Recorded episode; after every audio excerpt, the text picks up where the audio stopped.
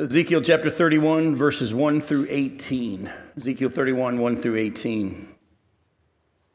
Ezekiel says, In the 11th year, in the third month, on the first day of the month, the word of the Lord came to me Son of man, say to Pharaoh, king of Egypt, and to his multitude, Whom are you like in your greatness? Behold, Assyria was a cedar in Lebanon, with beautiful branches and forest shade, and of towering height. Its top among the clouds, the waters nourished it, the deep made it grow tall, making its rivers flow. Around the place of its planting, sending forth its streams to all the trees of the field. So it towered high above all the trees of the field. Its boughs grew large and its branches long. From abundant water in its shoots, all the birds of the heavens made their nests in, the, in its boughs. Under its branches, all the beasts of the field gave birth to their young, and under its shadow lived, a, lived all great nations. It was beautiful in its greatness and in the length of its branches, for its roots went down to abundant waters. The cedars in the garden of God could not rival it, nor the fir trees equal its boughs, neither were the plane trees like its branches. No tree in the garden of God was equal was its equal in beauty. I made it beautiful in the mass of its branches, and all the trees of Eden envied it eh, that were in the garden of God. Therefore, thus says the Lord God, because it towered high and set its top among the clouds, and its heart was proud of its height, I will give it into the hand of a mighty one of the nations. He shall surely deal with it as, as its wickedness deserves. I have cast it out. Foreigners, the most ruthless of nations, have cut it down and left it. On the mountains and in the valleys, uh, in, in all the valleys, and its branches have fallen, and its boughs have been broken in all the ravines of the land. And all the peoples of the earth have gone away from its shadow and left it. On its fallen trunk dwell all the birds of the heavens, and on its branches are all the beasts of the field. All this is in order that no trees by the waters may grow to towering height or to set their tops among the clouds, and that no trees drink water, that drink water may reach up to them in height, for they are all given over to death, to the world below, among the children of man, with those who go down to the pit. Thus says the Lord God. On the day the cedar went down to Sheol, I caused mourning. I closed the deep over it and restrained its rivers, and many waters were stopped. I clothed Lebanon in gloom for it, and all the trees of the field fainted because of it. I made the nations quake at the sound of its fall when I cast it down to Sheol with those who go down to the pit. And all the trees of Eden, the choice and the best of Lebanon, all that drink water, were comforted in the world below. They also went down to Sheol with it, to those who were slain by the sword, yes, to those who are, who its arm, who lived under its shadow among the nations. Whom are you thus like in glory, in greatness, among the trees of Eden? You shall be brought down with the trees of Eden to the world below. You shall lie among the uncircumcised with those who are slain by the sword. This is Pharaoh and all his multitude declares the Lord God. Now, Ezekiel gets this oracle from God only two months after the previous prophecy that we saw at the end of our study last week in chapter 20, uh, chapter 30, verses 20 through 26. Uh, you'll see there it was in the 11th year in the first month, and here it's the 11th year in the third month. So now God's given Ezekiel some rapid fire prophecies is you know he's been spacing them out over time periods, but now about Egypt he's given another one only two months later. Now, in telling Pharaoh about his coming judgment, God uses Assyria's previous might and splendor as evidence that God can take down mighty kingdoms.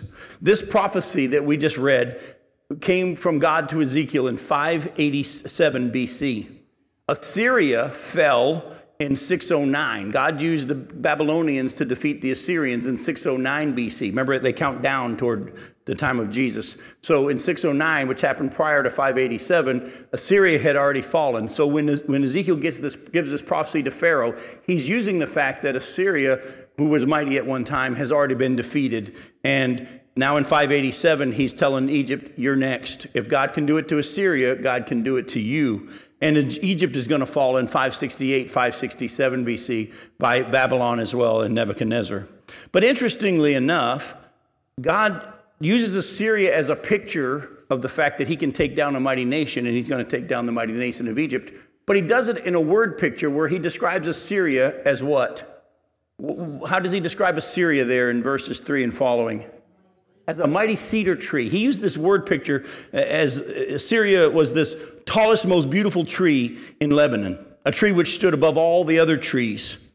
Now, God actually said this tree was so beautiful that it made even the trees of the Garden of Eden jealous. Isn't that interesting? Look at verses 8 and 9. As, we, as you read that with me, you probably thought, huh? How could they compare the trees of the Garden of Eden? Because most of us would just assume the most beautiful trees were the trees in the Garden of Eden. How could the tree that Assyria, eh, or the tree that represented Assyria, be more beautiful than the trees of the Garden of Eden? Look at verses 8 and 9 again. The cedars in the Garden of God could not rival it. Talking about Assyria. Nor the fir trees equal its boughs, neither were the plane trees like its branches. No tree in the garden of God was its equal in beauty. I made it beautiful in the mass of its branches, and all the trees of Eden envied it that were in the garden of God. So, what we're going to do is we're going to talk a little bit about this word picture that God's using of Assyria being this tree. But then he goes on and he says that the trees of the Garden of Eden envied it. Now, keep in mind, when this prophecy happens, the Garden of Eden doesn't exist anymore. The Garden of Eden, actually, though, it was in the area that Assyria was.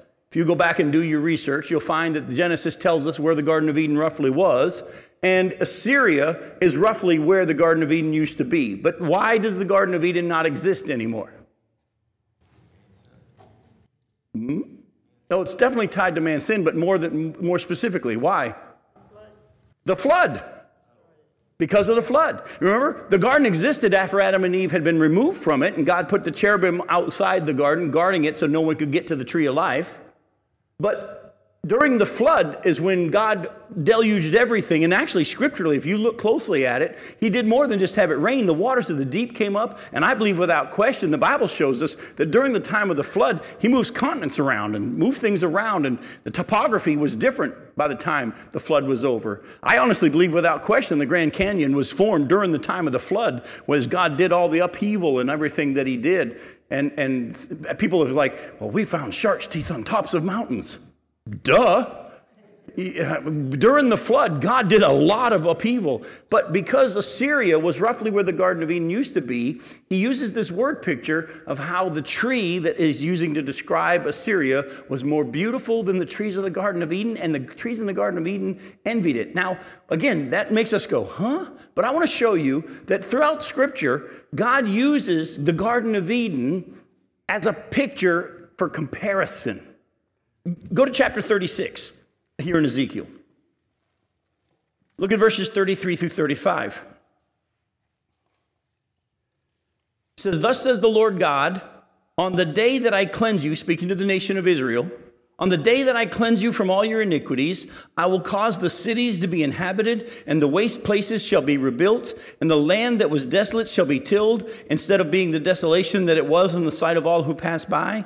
And they will say, This land that was desolate has become like the Garden of Eden. And the waste and desolate and ruined cities are now fortified and inhabited. By the way, who are the only people that ever saw the Garden of Eden? Adam and Eve. Did their kids ever see it? No, the kids never even got to see the Garden of Eden. It, but word had passed on as they remembered the stories of the Garden of Eden. It's always been, and I'm going to show you many more places, a picture of something magnificent and beautiful. And he said, here they're going to say when he rebuilds Jerusalem and redoes everything during the millennial kingdom, man, this desolate area has now become like the Garden of Eden. Go to Genesis chapter 13. I'm only just going to show you a few, but you'll see all through Scripture God uses the Garden of Eden as a picture of something beautiful in comparison. In Genesis chapter 13, look at verse 10. And Lot lifted up his eyes and saw that the Jordan Valley was well watered everywhere, like the garden of the Lord like the land of Egypt in the direction of Zoar. This was before the Lord destroyed Sodom and Gomorrah. So here, when Lot depicts the area of Sodom and Gomorrah, he saw how beautiful it was, and it was watered like the garden of the Lord. Again, another picture of the word like we saw in Ezekiel 31. Go to Isaiah 51. In Isaiah chapter 51, look at verse 3. Said, For the Lord comforts Zion, he comforts all her waste places, and he makes her wilderness like Eden, her desert like the garden of the Lord. Joy and gladness will be found in her, thanksgiving and the voice of song. Go to Joel chapter 2. One more place. I'll just show you one more. Go to Joel chapter 2. In Joel chapter 2, we're going to look at verses 1 through 3. It says, Blow a trumpet in Zion, sound an alarm on my holy mountain. Let all the inhabitants of the land tremble, for the day of the Lord is coming, it's near, a day of darkness and gloom, a day of clouds and thick darkness, like blackness there is spread upon the mountains, a great and powerful people. Their like has never been before, nor will ever be again after them through the years of all generations. Fire devours before them, and behind them a flame burns.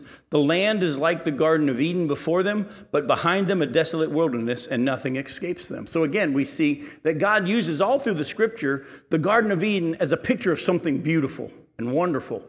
And so when he says here in Ezekiel chapter 31 that this tree, that is picture, being a picture of Assyria, was more beautiful than all the cedar trees in the Garden of Eden, he's simply saying, God, well, look at verse 9. God said, I made it beautiful in the mass of its branches, and all the trees of Eden envied it that were in the garden of God. He's just simply saying that Assyria was a beautiful, amazing place that God had made. And he used the picture of this Assyria being this big tower, power, towering tree that all the other nations, all the other trees around it were watered by it and they, they lived off of it as well. But God tells Pharaoh that he has cut down the great tree of Assyria. Look at verses 10 through 13. Therefore, thus says the Lord God, because it, Assyria, towered high and set its top among the clouds, and its heart was proud of its height, I will give it into the hand of a mighty one of the nations. He shall surely deal with it as its wickedness deserves. I have cast it out. Foreigners, the most ruthless of nations, past tense, have already cut it down and left it. On the mountains and in all the valleys, its branches have fallen, and its boughs have been broken in all the ravines of the land. And all the peoples of the earth have gone away from its shadow and left it. On its fallen trunk dwell all the birds of the heavens, and on its branches are all the beasts of the field. So God is telling through Ezekiel, telling the king of Egypt, who are you like in your greatness? You see there at the end of verse 2. Who are you like in your greatness? Remember Assyria and how powerful they were? They were a world kingdom. I chopped them down, and I can take you down as well, and I will. But interestingly, and this is just a fun little thing we're going to chase for a second, God uses this exact same imagery of a great tree to humble Nebuchadnezzar, the one that God's going to be using to bring judgment on Egypt. Right around the same time, and I've done some research on this the best I can, right around the same time that God is giving Ezekiel this picture of this great tree that towers up to the clouds, and then how he's going to chop it down, picturing Assyria, Right around that same time, God gives Nebuchadnezzar a dream. And I want you to see it. Go to Daniel chapter 4, because Nebuchadnezzar is about to get a dream from God, and he's going to be the great tree. Daniel chapter 4. I'm going to read to you the whole chapter because I, I want you to see how it all plays out. But notice how, right around the same time, God's using the same imagery to humble Nebuchadnezzar.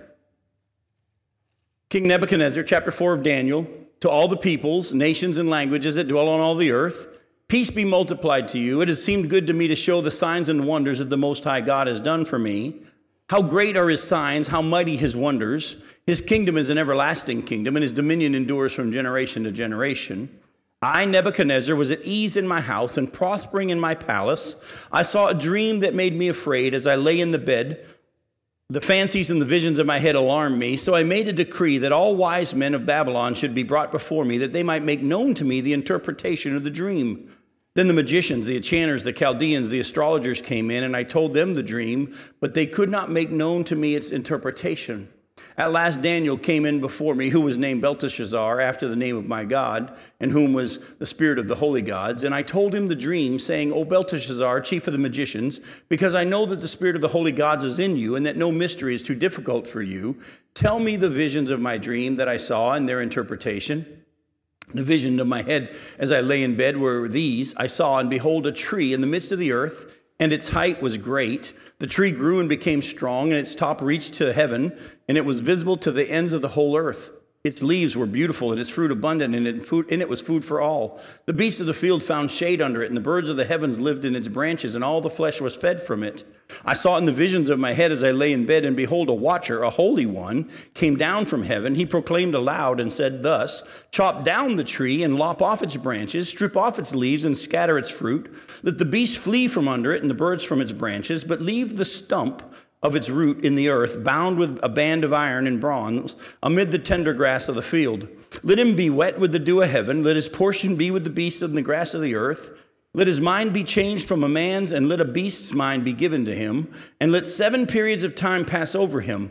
The sentence is by the decree of the watchers, the decision by the word of the, of the holy ones, to the end that the living, living might know that the Most High rules the kingdoms of men, and he gives it to whom he will, and he sets over it the lowliest of men. This dream I, Nebuchadnezzar, saw, and you, O Belteshazzar, tell me the interpretation, because all the wise men of my kingdom are not able to make known to me the interpretation, but you are able, for the spirit of the holy gods is in you.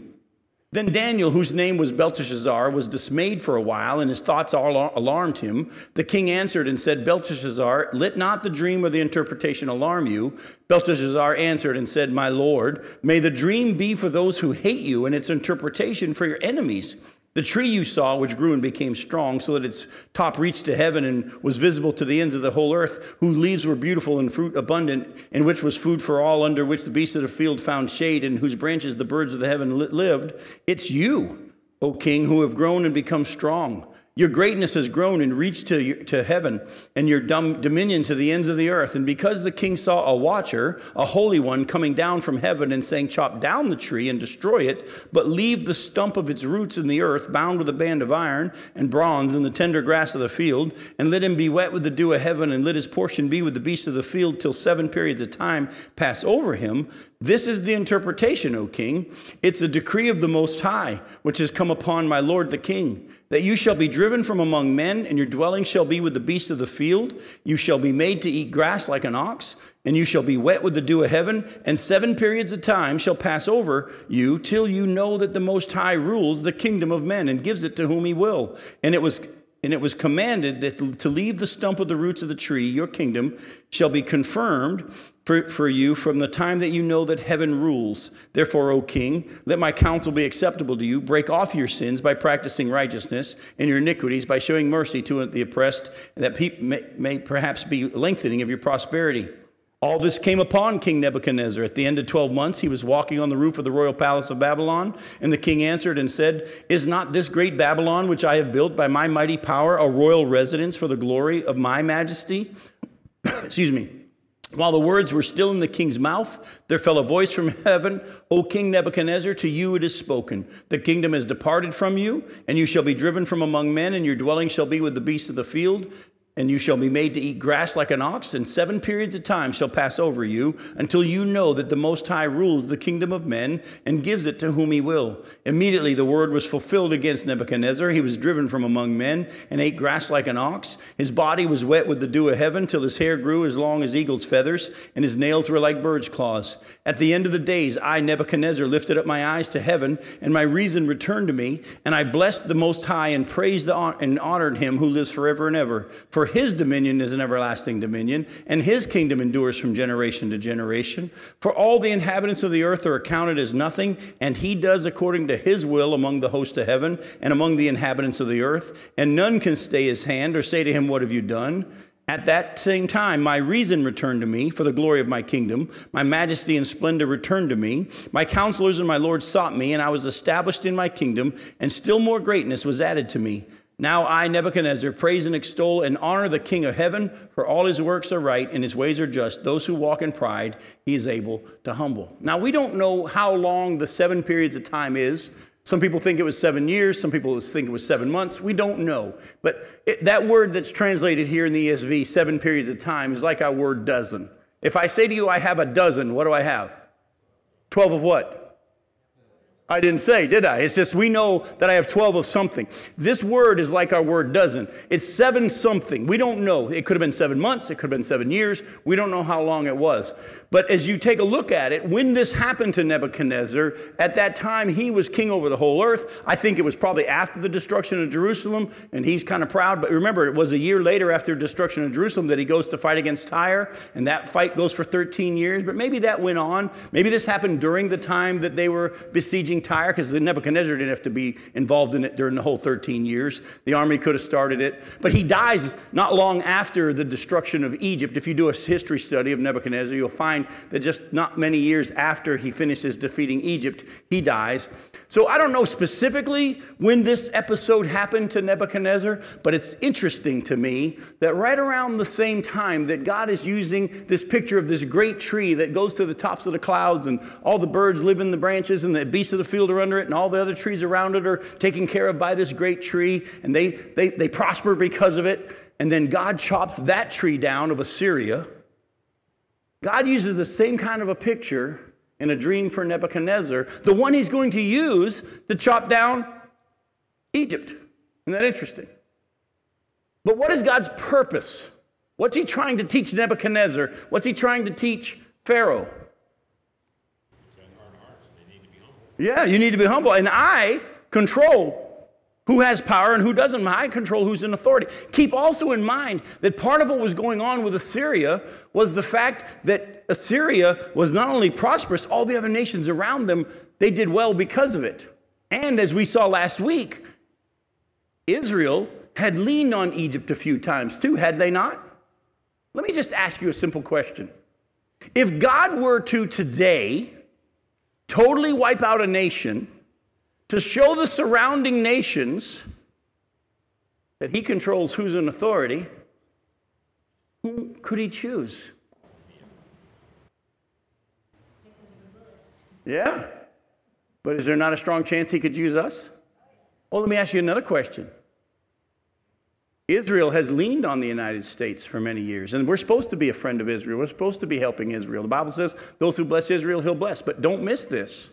If God's desires that Israel ultimately relies on him,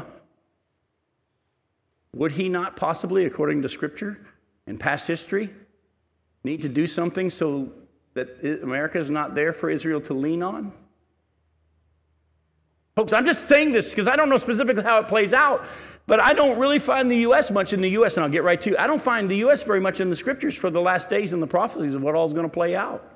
That's why we need to be praying for our leadership, that we would be humble and submitted before God, because He'll exalt whoever He chooses to, but He exalts the humble and He humbles the proud. Go ahead. That, was my comment. What, what country is more openly proud? Exactly. Yes. As we look at why, and, and I want you to see that, go to verses 14 through 17 of Ezekiel 31. I want you to notice why God did what he did in bringing Assyria down. Or let me put it to you this way one of the reasons why he did in bringing what he did in bringing Assyria down. I want to caution you from ever saying, I know what God's doing. Because the moment you say you know what God's doing, you've just shown your ignorance. Because God's doing way more than one thing at a time. He's doing hundreds of things at all at the same time. He's got purposes that are beyond our understanding. But one of the things that the scripture shows us that he was doing, look at verses 14 through 17. He chopped down Assyria. All this was in order that no trees by the waters may grow to towering height or set their tops among the clouds, and that no trees drink, that drink water may reach up to them in height. For they are all given over to death, to the world below, among the children of man, to those who go down to the pit. Thus says the Lord God, on the day that cedar went, the cedar went down to Sheol, that's Assyria, I caused mourning, I closed the deep over it and restrained its rivers, and many waters were stopped. I clothed Lebanon in gloom for it, and all the trees of the field, that's the other nations around, fainted because of it, and I made the nations quake at the sound of its fall when I cast it down to Sheol with those who go down to the pit. And all the trees of Eden, the choice and the best of Lebanon, that's the surrounding nations now. He's describing them as the trees of Eden because of how beautiful he had made Assyria and the surrounding nations. All the trees of Eden, the choice and the best of Lebanon, all that drank water were comforted in the world below. They also went down to Sheol with it to those who were slain by the sword, yes, to those who were its arm, who lived under its shadow among the nations. Now, God was using Assyria to teach the surrounding nations the foolishness of earthly power and strength. Because you know that the surrounding nations, living under the prosperity of Assyria and the benefit of being a friend of Assyria while they were exalting themselves, probably would have had an attitude that says, hey, maybe we can become a powerful nation too. And God said, I brought them down because of their pride show that I control who is, a, who is in charge and who's in authority. Actually, I'm fully in charge. But I also did it so the surrounding nations would not try to do this for themselves as well. Didn't he do the same thing to Satan in Isaiah 14? Yes, he did. He did the same thing to Satan in Isaiah 14. It's been the battle that's been going on all along. That was the original battle in that way. But you're right, Duke. Now, when God judged Assyria, as I just read to you, he also judged some surrounding nations and he brought them all down to, you notice those words that keep being used in this whole section, to death? You see, look at uh, the uh, end of verse 14. For they are all given over to death, to the world below, among the children of men who are those who go down to the pit, down to Sheol. And all through this whole section, you'll see those words being used interchangeably down to Sheol, down to the pit, down to the world below, down to death, the grave. Now, I'm not going to do a study of the pit and Sheol or the grave. I wanted to, but I really felt like God said, I want you to keep moving with where we're going to go. That's another study for another time. But the scripture is very clear. This is the place of the wicked dead. Another place is it's called Hades. As you remember from the story that Jesus told in Luke chapter 16, and it wasn't a parable because it's a real story because he had names of the individuals. And he told in Luke 16 the story of the rich man and Lazarus and how the, the rich man was buried and he awoke in Hades. What I want you to catch on first is this, and don't miss it from what we read. The rich man was conscious in his place of torment. He awoke in Hades and he realized where he was. And if you know, he's fully conscious of what's going on around him.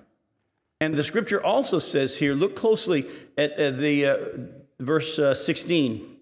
I made the nations quake at the sound of its fall when I cast it down to Sheol with those who go down to the pit.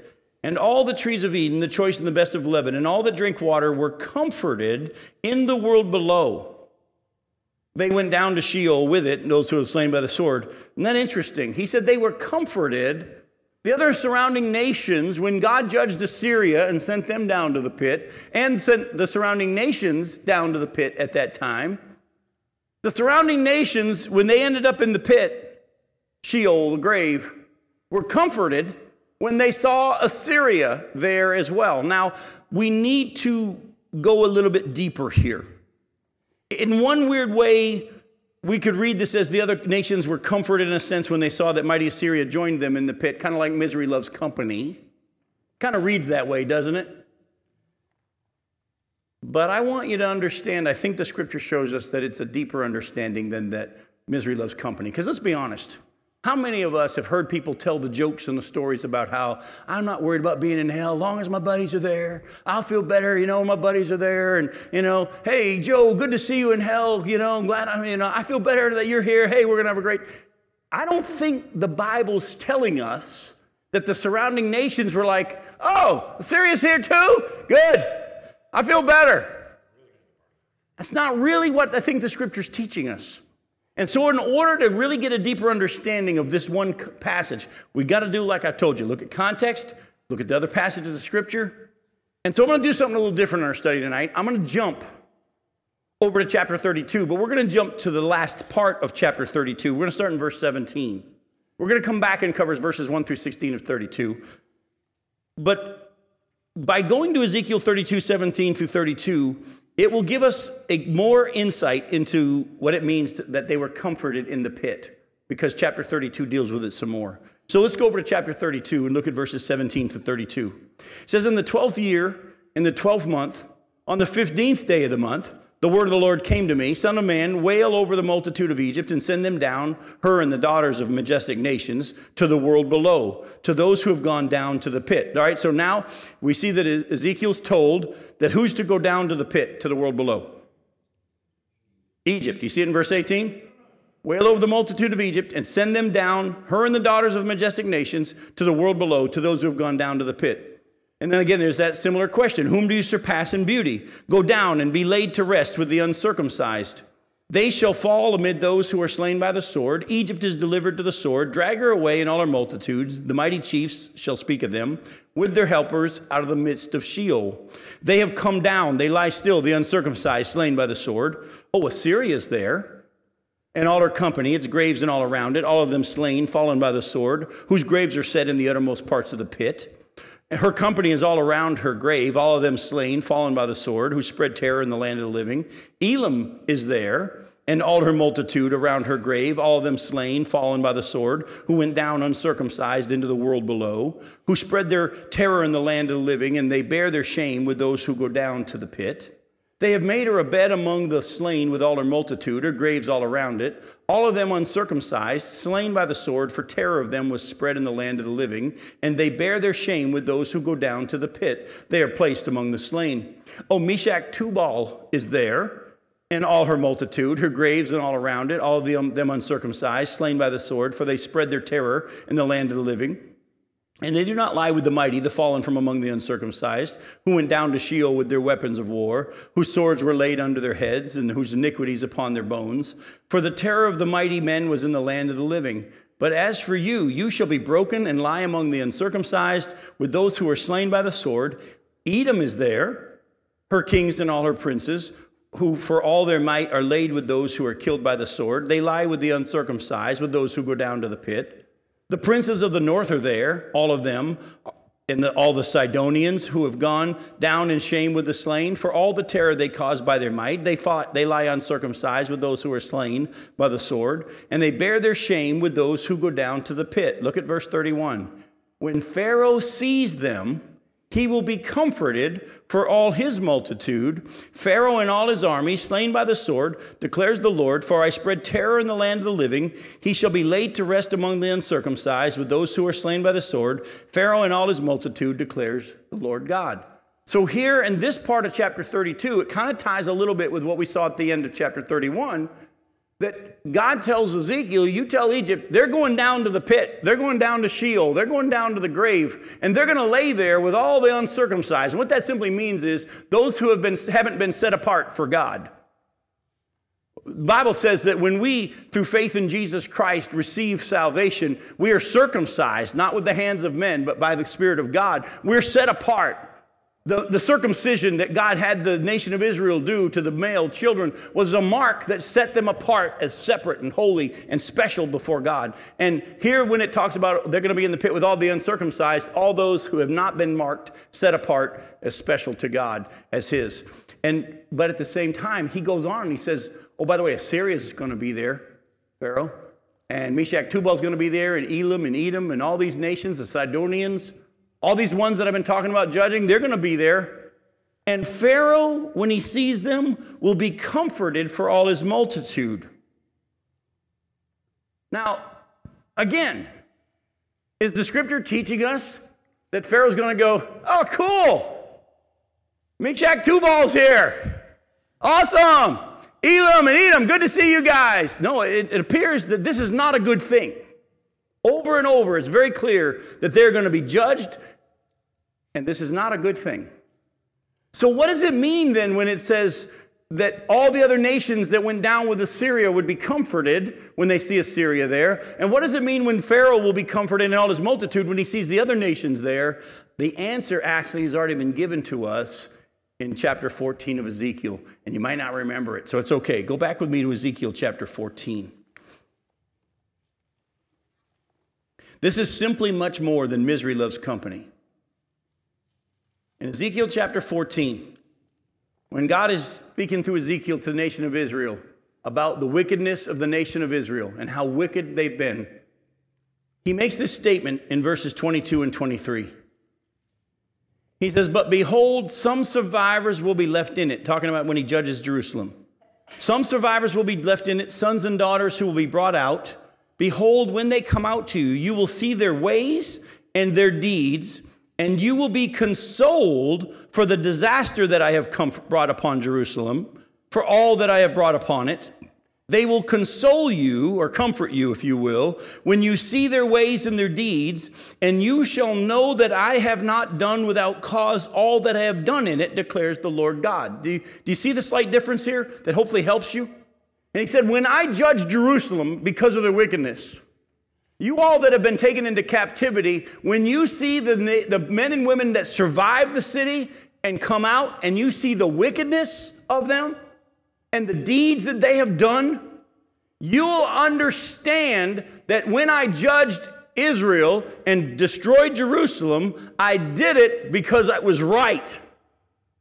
In other words, he says, You'll know that I haven't done without cause all that I have done in it, declares the Lord God. In other words, God's saying to them, Look, you may not understand why I'm doing what I'm doing. But on the day that that happens, and you see just the ones who survive, and you see the wickedness of the ones who survive, you'll realize that I was right in doing what I did. Let me ask you a simple question.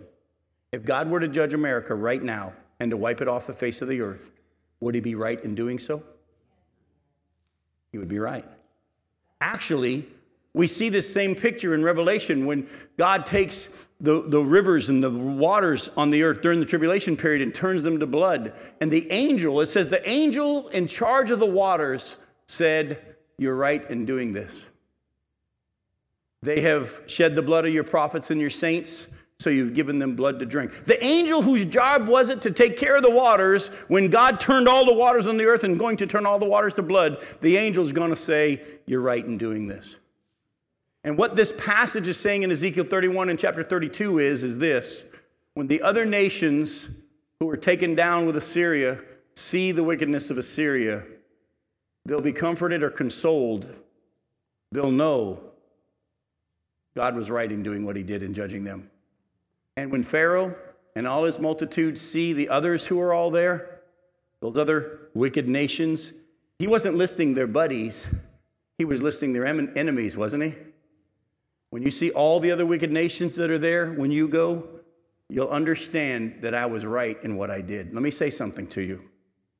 For years, I've had people say to me, Jim, I have loved ones that haven't trusted Christ. And I have a hard time imagining how heaven can be good if I know my loved one's not there. Let me say something to you that I believe the scripture teaches. I believe without question that the Bible shows us that if you're in heaven and a loved one is not, when you get to heaven, you'll see things as God sees them. And even though you want that loved one to come to know Christ, you'll know that they're being in hell is just. And it's right. Go for it. I've heard Charles Stanley say that uh, we'll have no memory of them. At, at a certain point, that will happen. The scripture teaches after the millennial kingdom that at that point, when he makes the new heaven and the new earth, then the former things will be no longer remembered. But there'll be a period that during the whole millennial kingdom, you will know. It's not till the eternal state that he then erases memories and the former things won't be remembered. But during the millennial kingdom, you will know. Let me also remind you of that story of the rich man and Lazarus. Remember how the, the rich man awoke in Hades? Did he plead his case? He only pleaded for the ones who were still back alive. He never pleaded his case. He didn't say, hey, I, how can I get out of here? Or, hey, how about, I, I don't think I deserve. He knew he was there for the right reasons. Folks, I think the Bible teaches us that right now we see through, a glass dimly, but one day we're going to see face to face in 1 Corinthians chapter 13. In 1 John chapter 3, the Bible talks about how we will, when we become with him and be like him, we'll see him as he is. I believe that as much as God hates, and I'm going to deal with, deal with that later on tonight, as much as God hates the death of the wicked, has no pleasure in the death of the wicked, at the same time, everything he does is just and right. And if someone is spending eternity separated from God, it's right and it's just. Why? Did they have an opportunity to respond? And God gave them many opportunities, and they chose. And God says, This is right. Pharaoh, when he goes or went to the pit, was consoled, if you will, with the fact that he was just as guilty as all these other nations. Now, let me show you one other passage that goes along that line. Go to 1 Corinthians chapter 4.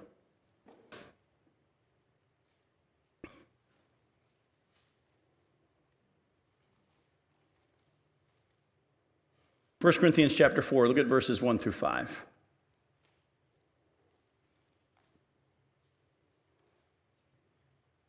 Paul had been dealing with the fact that there were people questioning whether or not he was a real apostle. And he said, This is how one should regard us as servants of Christ and stewards of the mysteries of God. Moreover, it's required of stewards that they be found faithful. But with me, it's a very small thing that I should be judged by you or by any human court. In fact, I do not even judge myself, for I'm not aware of anything against myself but I'm not thereby acquitted. It's the Lord who judges me. Therefore, do not pronounce judgment before the time, before the Lord comes, who will bring to light the things now hidden in darkness and will disclose the purposes of the heart. Then each one will receive his commendation from God. There's something deep here that I want to hopefully help you to pull out. Paul, as he was dealing with people questioning whether or not he was a real apostle, he said, You know what? I don't even care if I'm judged by you or any human court. And in fact, I don't even judge myself. He goes, I don't know of anything against myself. That doesn't mean I'm innocent. But I'm going to wait until I meet Jesus and he will show me the attitude of my heart. Right now, aren't many of us really good at rationalizing our sin? Don't we sometimes come up with good reasons why it's okay in this instance or whatever? We have a tendency to be that way. But let's be honest. When you stand before Jesus, so you're not going to be judged for your sin, thank the Lord. But when you stand before Jesus at the Bema seat, at the judgment seat, and He judges everything in your life from your salvation on as to what you'll be rewarded for and what you won't be rewarded for, things that you did out of impure motives versus things that were done out of pure motives. When you're standing before Him, do you think that you will agree with Him in all His assessments, or do you think you'll say, Well, let me explain? you see what I'm saying? At that moment, I promise you, when it's all laid out, and the one who sees clearly and knows the attitude of the heart says, You get no reward for that because you did that because you wanted the attention. I believe that you will all say, Yes, sir, that's right. Do you understand what I'm saying? I believe the Bible says that those in hell realize the same thing. Doesn't the Bible say that at the name of Jesus, Every knee is going to bow, and every tongue is going to confess that Jesus is Lord. Even those in hell will acknowledge it's right that I'm here. You're right. You understand? Now, go back with me to chapter 32, verses 1 through 16. Says, In the 12th year, in the 12th month, on the first day of the month, the word of the Lord came to me Son of man, raise a lamentation over Pharaoh, the king of Egypt, and say to him, You consider yourself a lion in the nation of the nations, but you're really like a dragon in the seas. You burst forth in your rivers, trouble the waters with your feet, and foul their rivers. Thus says the Lord God, I'll throw my net over you with a host of many peoples, and they'll haul you up in my dragnet, and I'll cast you on the ground, and on the open field I will fling you and cause all the birds of the heavens to settle on you, and I will gorge the beasts of the whole earth with you. I will strew your flesh upon the mountains and fill the valleys with your carcass. I'll drench the land even to the mountains with your flowing blood, and the ravines will be full of you. When I blot you out, I will cover the heavens and make their stars dark. I will cover the sun with a cloud, and the moon shall not give its light. All the bright lights of heaven will I make dark over you, and put darkness on your land, declares the Lord God. I will trouble the hearts of many peoples when I bring your destruction among the nations into the countries that you've not known. And I'll make many peoples appalled at you, and the hair of their kings shall bristle with horror because of you. When I brandish my sword before them, they shall tremble every moment, every one for his own life on the day of your downfall. For thus says the Lord God The sword of the king of Babylon shall come upon you. I will cause your multitude to fall by the sword of the mighty ones, all of them the most ruthless of nations. They shall bring to ruin the pride of Egypt, and its multitude, all its multitude shall perish. I will destroy all its beasts from beside many waters and no foot of man shall trouble them any more, nor shall the hoofs of beasts trouble them. Then I will make their waters clear and cause their rivers to run like oil, declares the Lord God. When I make the land of Egypt desolate, and when the land of its des- it, land is desolate of all that fills it, when I strike down all who dwell in it, then they will know that I am the Lord. This is a lamentation that shall be chanted the daughters of the nations shall chant it over Egypt and over all her multitude shall they chant it, declares the Lord God. Now, if you don't remember, a lamentation is like a funeral song or a dirge or a sad song sung about, well, there's a whole book called Lamentations, right? And it's about Israel and the sadness of all of Israel's sin. Why would God have Ezekiel quote this lamentation for Egypt? I mean, we can understand him lamenting Israel's sin. Why would God have a lamentation or a lamenting for Egypt and its destruction? Very good. He cares about all people. He has no, well, go back real quick to Ezekiel chapter 18. I referenced it earlier tonight, but in Ezekiel chapter 18, look at me show you two quick verses. Look at verse 23. God says, Have I any pleasure in the death of the wicked? Declares the Lord God, and not rather that he should turn from his way and live? So God says, Do I have any pleasure in the death of the wicked? You don't have to answer it. God answers it himself in verse 32. He says, For I have no pleasure in the death of anyone declares the Lord God. So turn and live. Go to Ezekiel chapter 33. Look at verse 11. Say to them, As I live, declares the Lord God, I have no pleasure in the death of the wicked, but that the wicked turn from his way and live. Turn back, turn back from your evil ways, for why will you die, O house of Israel? God cares for every nation. God wants, for God to love the world, He gave His only begotten Son. Folks, don't be surprised that God would have a lament for Egypt, even though they were worthy of judgment. At the same time, He had no pleasure in it. It doesn't make Him happy that He has to do this, because His desire is that they humble themselves and repent and acknowledge Him as God and respond to Him. And so He has lament. But let me also show you something that I want to just quickly point out. As much as God has no pleasure in the death of the wicked, how do you think God feels about the death of his saints? Huh? The Bible actually tells us. Go to Psalm 116. Go to Psalm 116 and look at verses 7 through 9 and then verse 15. To be honest with you, I've shared this passage at many a funeral over the years as a pastor, especially for an older believer an older saint who's gone to be with the Lord. Look at Psalm 116, verses 7 through 9. It says, Return, O soul, O my soul, to your rest, for the Lord has dealt bountifully with you. For you have delivered my soul from death, my eyes from tears, my feet from stumbling. I will walk before the Lord in the land of the living. Isn't that an awesome picture of passing from this life to the next and getting out of this old body that's falling apart and stumbling and moving on to the next, I love sharing that at those type of situations. But look at verse 15. Precious in the sight of the Lord is the death of his saints. He has no pleasure in the death of the wicked. But when they die, where do they go? To torment separated from him. The only time they're ever going to see him again is when they stand before him at the great white throne judgment, and then they're taken from there to Gehenna, the lake of fire. But for the believer, what did Jesus say? He says, If I go and prepare a place for you, I will come back and take you to be with me where I am. The Bible even shows us that Stephen, while he was being stoned, his eyes were opened and he saw heaven opened up and he saw Jesus standing at the right hand of the Father. And don't miss this the Bible tells us that when Jesus finished his work on the earth, he ascended to the Father and sat down at the right hand of the Father. But when Stephen was passing from this life to the next, he stood. Isn't that cool? And he welcomed him. He welcomed him. He has no pleasure in the death of anyone, no pleasure, especially in the death of the wicked. But when it comes to the righteous, their death is present, precious in his eyes. Don't fear death. Don't be afraid of that time. That's something that I've had to wrestle with through this whole process because God hadn't told me yes or no whether I was going to live or die, and I still don't know. Even though I'm in remission, there's a just a little bit less than 50 50 chance that it's coming back. And if it comes back, it's bad. But you know what?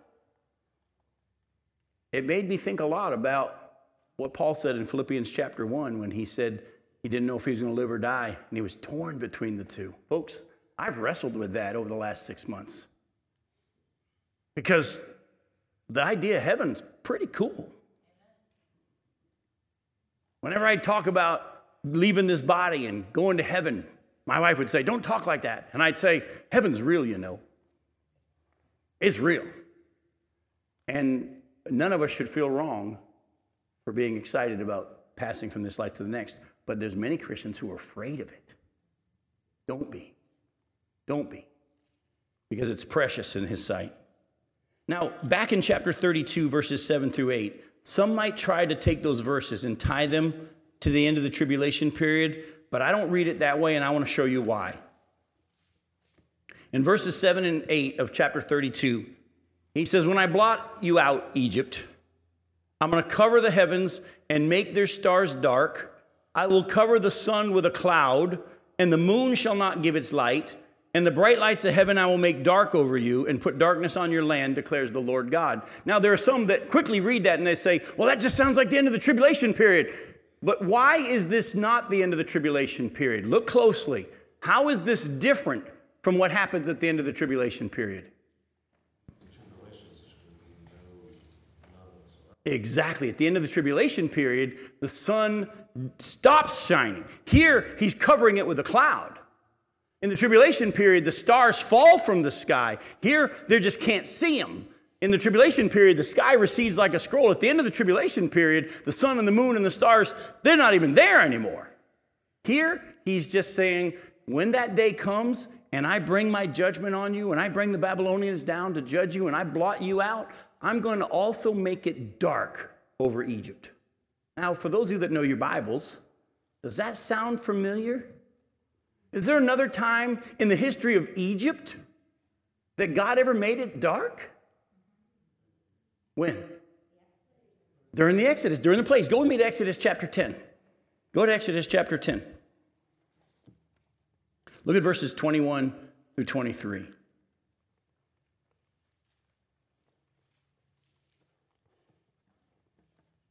And the Lord said to Moses, Stretch out your hand toward heaven that there may be darkness over the land of Egypt, a darkness to be felt.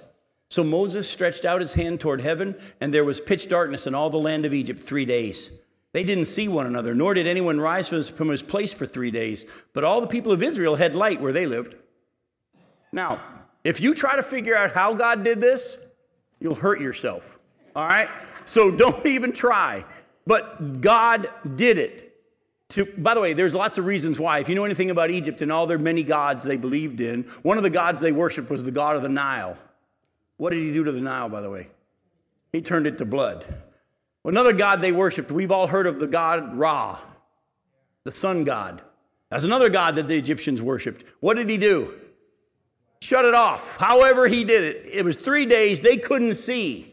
And nobody moved because they couldn't see. Yet where the Egyptians, uh, so the Israelites were there in Egypt, they could see. And there was light. God, when he did this judgment on Egypt, brought darkness again to remind them again of what he'd done before and of his greatness and his power. Remember, God had told them back when we saw in um, last week's study that their desolation was going to last how long? Do you remember? He was going to have them judged and scatter them and wipe them out and send them all into the nations, and many of them be killed out there for 40 years. And then they'll be brought back into their land. And we see in here, part of the reason why he also had the land go desolate is so that the Nile River could become clear again and flow freely. They had muddied it up, and, and that's part of why the king Pharaoh there, uh, Hophra, was saying, This is the mighty Nile that I have made. What they had done was, that whole area was a desert, but what they had done is they had made all these irrigation ditches from the Nile, and whenever it flooded, it would water all the surrounding area. And Pharaoh was real proud of his uh, ability to do architecture and all that kind of and engineering, and he was proud of it. But they had also muddied it all up, and God said, You know what? When I make the land desolate during that time period, it's going to run like oil. It's going to be clear. It's going to be pretty again. And I can't wait. And you're going to see that when we get to some chapters to come, when God describes the millennial kingdom and how this river is going to flow from the temple all the way to the Dead Sea. And it's going to get, it actually describes how deep it gets in its whole process. You walk down this river so far, and it's only this deep. You go down this far, it's going to be this deep. Wait till I show you. And it's actually going to run, and it's going to turn the Dead Sea fresh. I can't wait to see what the world and the earth is going to look like, and me personally, especially water. I don't know why. I just love, I could sit and watch a babbling brook for hours. There's something about it that mesmerizes me, but I love clear water. There's only a few places on the earth we even have semi clear water. Imagine what our area would look like if we weren't dumping all of our stuff into the Indian River. Imagine what it would look like if it really was what it was designed to be. God sometimes empties land so the earth gets a refresher. But during the millennial kingdom, it's going to be better, but we'll get to that. I'm going to close tonight with a simple question, but before you answer, you have to use scripture. Now, I, am going to be doing this a lot over the course of our time because I want to teach you how to answer any question. I want you to learn how to live biblically. I want you to learn how to let the scripture be the filter for how you think and how you act and everything you are, because that's what the Bible teaches. We're to take every thought captive and make it obedient to Christ. And too many Christians today are dealing with hard questions, questions by people in the world, and they'll, they'll answer like this Well, I think God is like this. Stop. His ways are higher than our ways, and his thoughts are thoughts. To even start to say, Well, I think God is like, is foolish. Don't go down that road. So I want you to begin to answer only with what the scripture says. So I'm going to ask you a question. And if you don't know, that's okay. That's what I'm here for. But the question is this Is Egypt, are they going to be allowed to be in the millennial kingdom? We've already seen that Edom won't be. We've seen how he's going to restore the fortunes of the Moabites, how he's going to restore the fortunes of the Ammonites. Is Egypt going to be in the millennial kingdom? Or does the fact that he gives four chapters in Ezekiel about Egypt's destruction a hint that Egypt won't be in the millennial kingdom. And if you don't know, that's okay. Because the answer is in Zechariah chapter 14. Go to Zechariah chapter 14. We'll close with this tonight. Zechariah chapter 14, verses 16 through 19.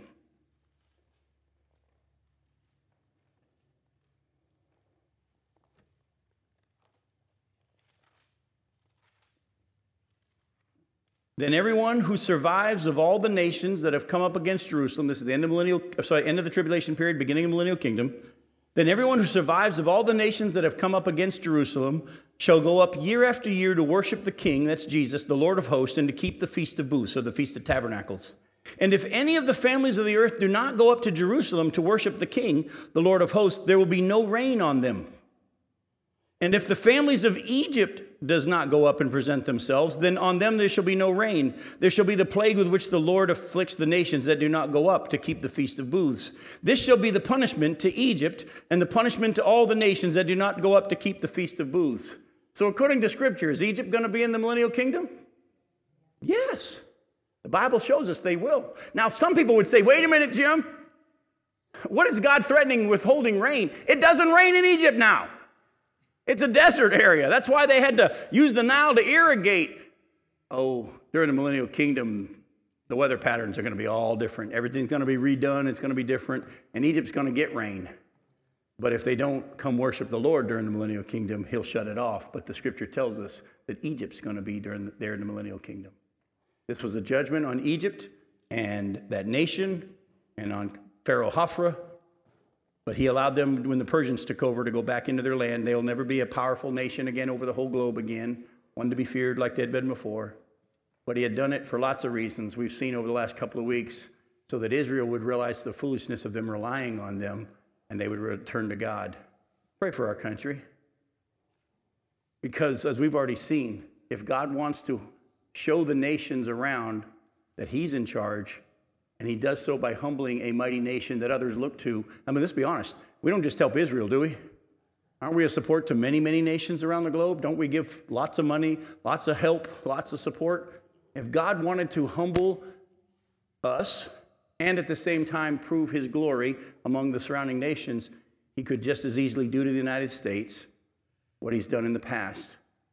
And like I said, as it gets closer and closer to the time in which Israel will turn to Jesus, one of the ways in which he may do it was he, he may take away this nation that Israel leans on.